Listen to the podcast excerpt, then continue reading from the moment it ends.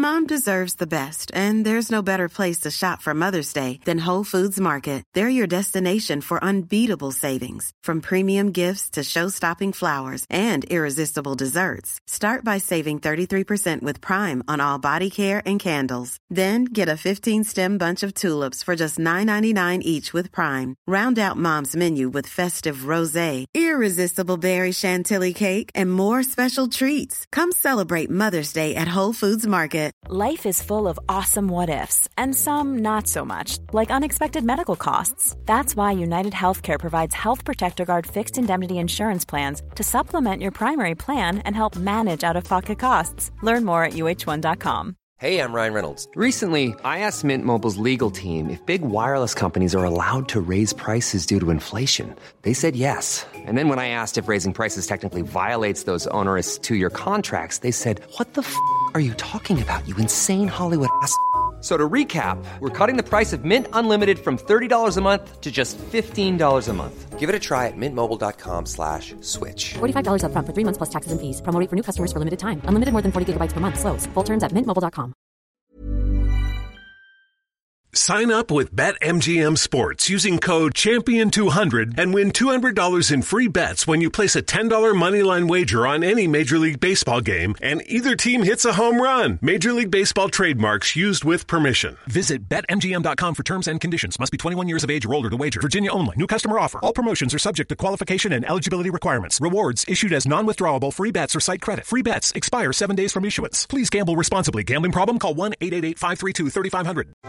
B-Sides Rare Finds Secret Shows. Whether it's a must-see concert or a must-have coin, curious types crave interesting experiences. Bittrex is a cryptocurrency exchange empowering traders to feed their curiosity. With more than 100 tokens and unparalleled security, Bittrex offers a platform for next big thing discoverers to dive in. Get ready to trade beyond the trend. Discover more at bittrex.com. Trading involves significant risk of loss and is not suitable for all individuals. Carefully consider your level of experience and risk before trading. Welcome to Savvy Business, Life Unscripted, with your host, Christina Rivera, where our guests share their wisdom and valuable business tips, empowering our audience to expand their personal potential.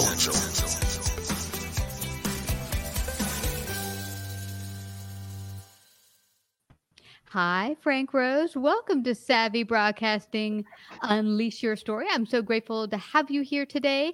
We're going to talk about your latest book, The Sea We Swim In How Stories Work in a Data Driven World. Uh, we don't realize how important stories make up our lives and frame the way we think and see the world. But you're going to share more of those details uh, with our audience. First, just share a little bit about your background so everyone can get an idea of how you came to where you are today. Uh, sure. Okay. Um, first off, thank you so much for having me. I'm very glad to be here. Oh, you and, betcha, um, Frank. Okay. I um, so I basically my background is as a journalist. I uh, uh, came to New York um, right after college. I grew up and went to school in Virginia. Uh, I um, I came to New York and started writing for, first for the Village Voice and then Rolling Stone and then Esquire. I did a couple of books along the way, uh, and um, by the late 90s, I was writing for Fortune, and then uh, right at the end of the 90s, I joined uh, Wired, and I was contributing editor there for for 10 years. Uh, and uh, essentially, what happened was my beat at Wired, so to speak, was uh, stories at the intersection of media and technology. And at a certain point, uh, toward the uh, end of the ops, I realized that the way people was were telling stories was changing and changing in response to digital technology. And that led me to essentially leave the magazine uh, and um, start work on my um, book, The Art of Immersion, which came out in 2011. Wow. That's amazing to me. Now, and and then uh, the Sea We Swim in, is that your latest book? Has it hit the market yet? Yes, uh, it's out now. Uh, mm-hmm. It's uh, after the Art of Immersion came out. Mm-hmm. I joined the um, uh, staff at Columbia and the Columbia Digital Storytelling Lab uh, I started an awards program there uh, for digital storytelling. I uh, also started an executive education program that's presented by Columbia University School of the Arts in partnership with Columbia Business School.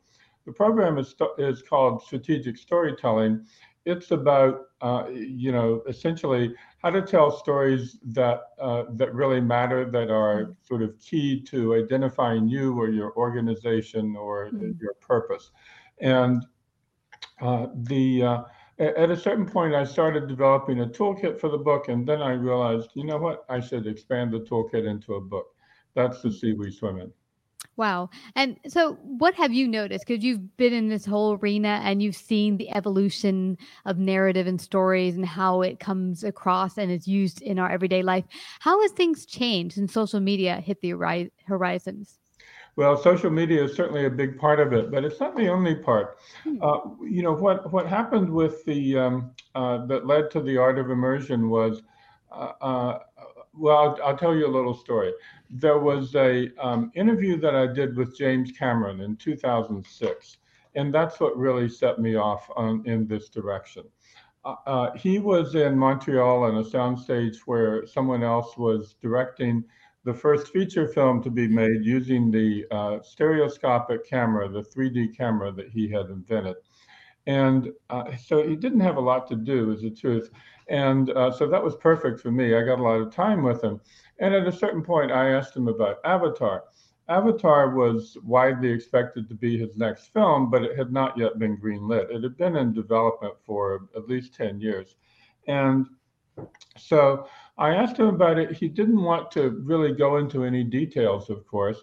What he did say was that it, it was a, uh, a sort of an Edgar Rice Burroughs style action adventure film that takes place on another planet. And he went on to say this, which really changed my whole way of thinking, which is uh, he said the best way for him, the best way to tell such a story is uh, to create almost like a fractal experience. So if you're a casual fan, you can just watch the movie and that's fan, fine. But if you're a more committed fan, you can go in deeper and deeper, and the, almost like in powers of 10, and the pattern will still hold. Mm-hmm. And what I realized, uh, you know, gradually over the next few months and, and couple of years was that this was really the key to a whole new form of storytelling that was emerging in response to digital. Social media is part of it, but uh, but there's lots of other stuff that's uh, that's involved as well. So I, I loved that movie Avatar. So was it more about making it experiential and and bringing people in to participate with the movie to make it more like they're part of the experience? That's a very big part of it. Yes, mm-hmm. uh, the, you know that around that time uh, developed um, this phenomenon called alternate reality games, where people sort of uh, you know, created an experience around a, a, a movie typically, uh, but sometimes it could be a video game uh, like Halo. Um, and the idea was to, uh, you know, sort of create this fiction around the story. Uh, and a fiction that you, the the audience would have to help decipher and and have to decipher you know together communally online and uh, this was, um, you know, sort of a, became a pretty big phenomenon for several years, and I think really set the stage for for what's happening now, which is kind of an alternate, you know, version of that. Mm-hmm. But it was, uh, you know, the idea was you were sort of pretending that the story was real, and all these clues and so forth were being dropped, uh, and uh, online clues, puzzles, you know, all kinds of things, and uh, the audience, the online audience, would you know work together to solve all these problems and mm. and figure out what the you know what the story is. Uh, and in the process, they would get involved. They would, you know, mm-hmm. so, and in some cases, even physically, there were, you know, there were like physical events that happened, uh, mm. you know, that were that were part of the part of the movie uh, mm. scenario, part of the alternate reality game ultimately, I realized that you know there was a precedent for this. It was the um, fan clubs of uh, of Sherlock Holmes. You know, back in the 30s, uh, they and still today, they uh, you know persist in the fiction.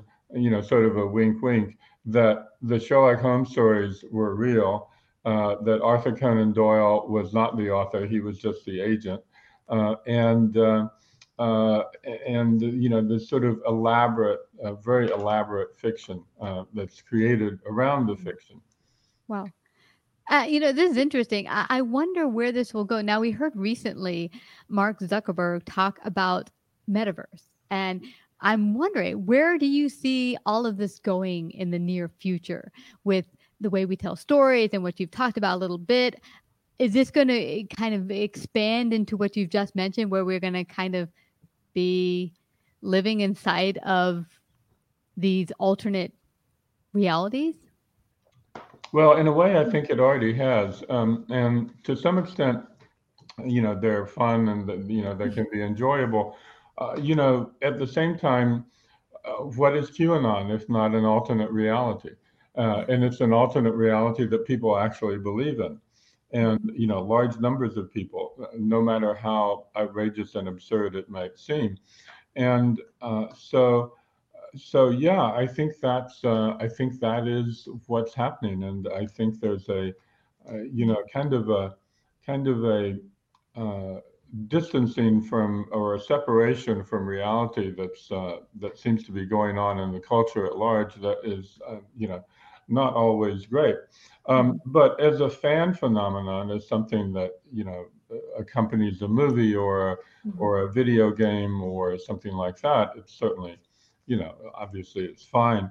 Um, I think the metaverse, uh, it's going to be quite a while before we have a real functioning metaverse. Uh, you know, it requires a lot of technology that has not been invented yet, Mark Zuckerberg notwithstanding. Yeah. Uh, and, um, and, and the other thing is, you know, I think that if, uh, if frankly, Zuckerberg doesn't have a terribly good track record with Facebook. Um, and, uh, uh, if he thinks that he can, you know, sort of uh, do a bait and switch and, uh, you know, convert Facebook into a you know, sort of corporate metaverse, um, I don't think that's going to work. Yeah. Well, I, I, personally like being in reality. There are some funs to being inside of a video game. Uh, the first thing that came to mind was The Matrix, and right. while it might be fun to do a, you know, I'd love to go to Avatar and be inside that movie, but uh, everyday life, I'd like to actually be at a real desk, uh, not inside of a computer. Um, but where do you see the future of narrative, and how can businesses use narrative effectively to to push their business or a new product or just kind of reach their target audiences? Yeah, that's a that's a very good question. I think that um, I think that it really has a lot to do with um, uh, understanding um, if you're a storyteller, if you're a business that is, uh, if you have a business that is, uh, you know, in the process of of telling stories, uh, you have to understand who you are, who your audience is, and where you want to take them. Uh, in the uh, strategic storytelling program and also in the Sea We Swim In, I lay out what I consider the nine key elements of story. And the um, the first three are the are the most basic, the most central, and that's the author, the audience, and the journey.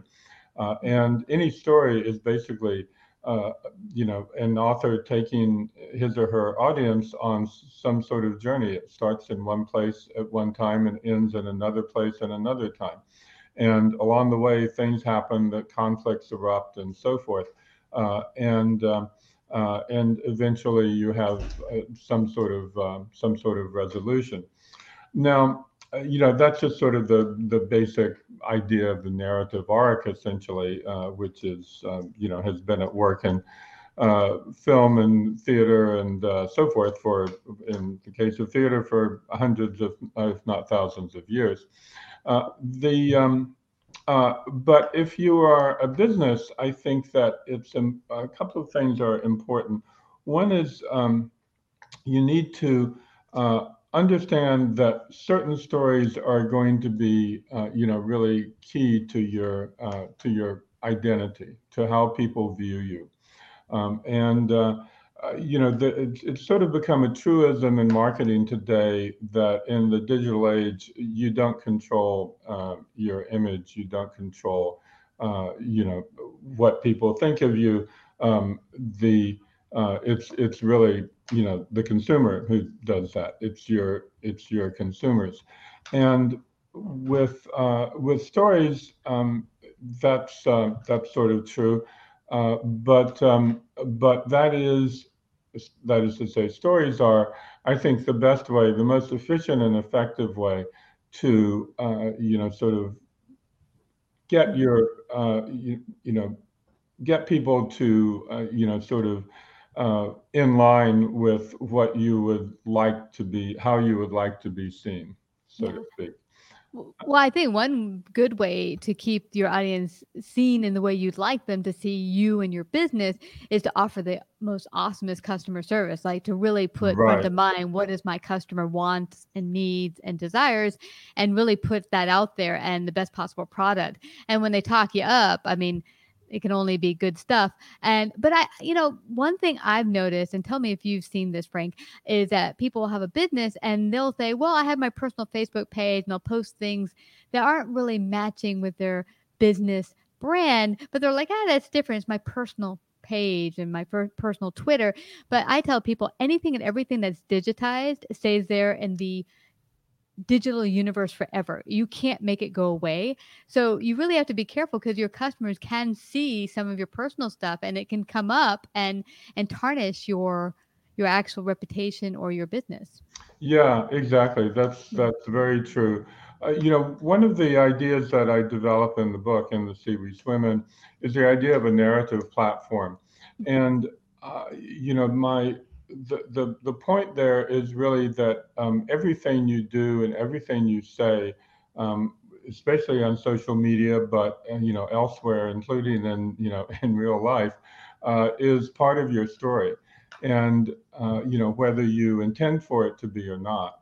And uh, you need to think of this as essentially a, a, a platform, a way to uh, you know connect uh, your fans, your customers, uh, wh- whoever you have.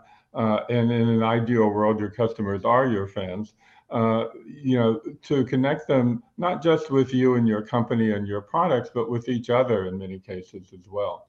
Uh, because uh, you know that's I think one of the things that we learned from alternate reality games back 10 or or 12 years ago that you know people want to people want to you know share things with one another and they want to you know they want to be together mm-hmm. and uh, if you can uh, you know sort of create a positive uh, environment uh, where people can do that you know build it around your brand mm-hmm. uh, then i think that's a very uh, you know very promising thing yeah, I, I couldn't agree more. This recalls for me a recent documentary I heard, uh, the story of Tupperware. And I forgot her name, but there was a woman who actually launched, she was a sales marketing genius.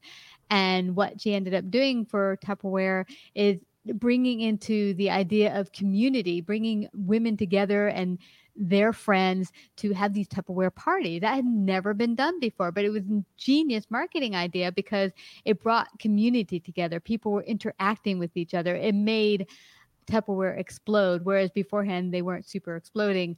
But it's something to think about with your business if you can find a way to bring that community you talk about in some fashion and bring your audience together. It kind of cements this kind of family community that will get everyone loving your product. Exactly, exactly, and that's that's a great example. Another example that I one that I use in the book is uh, Warby Parker, the the um, eyeglasses, uh, you know, online, and now uh, they have stores as well. Uh, but uh, when when they were getting started, and it was about ten years ago when they when they launched. Um, uh, you know, they didn't have money for ads or anything like that, so they decided that um, they would uh, uh, get an old school bus and uh, rip out the inside of it and uh, sort of reimagine it, you know, re- reconstruct it as a sort of combination library and eyeglasses store on wheels. And they sent this bus uh, across the country. Uh, it was called the Warby Parker Class Trip. And they had a they had a, a, a blog that where they wrote stories and posted lots of photographs of experiences they had in each town they stopped at along the way. you know, Nashville, Dallas, uh, you know, uh, the West Coast. They went all over the place, and wherever they went, they sort of connected with, uh, you know, with people who were fans of the brand. You know, people who had bought uh, glasses from them before, and and and uh, and so it created this. Uh, you know, I mean, first off, it was something much more valuable, I think, than advertising uh, and uh, and it created this bond between you know it, it sort of created the idea of a Warby Parker type person, mm-hmm. and uh, and people could really identify with that, and I think you know that was uh, that was very early on in their in their existence. Now they're hugely successful. Um, You know that was one of the things that got them established.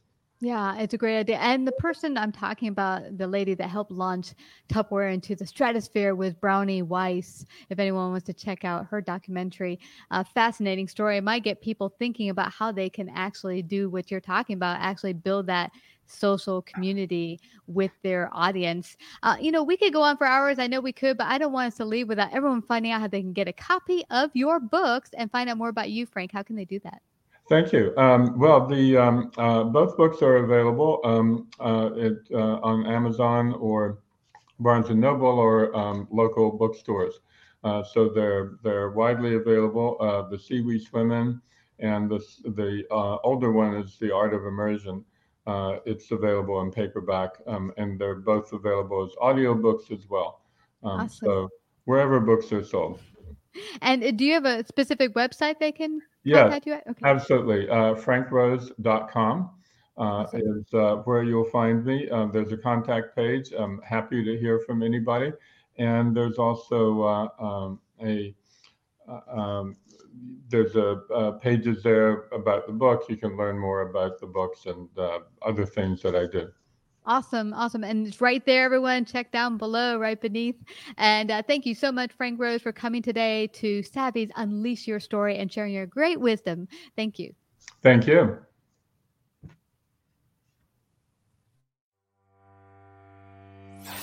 Like, subscribe, and share this episode. To listen to more savvy episodes and savvy biz tips, go to www.lifeunscriptedradio.com. To find out about our paid sponsorship opportunities or how to become a guest, email Christina at lifeunscriptedradio.com. Hurry into Mattress Firm. For a limited time, save up to $500 when you get a king bed for the price of a queen or a queen for a twin. Plus, get a free adjustable base with qualifying Sealy purchases up to a 499 value. Or get up to 60% off America's top rated brands like Sealy Queen mattresses starting at $279.99 or Sleepy's at $169.99. In stock for fast delivery only at Mattress Firm.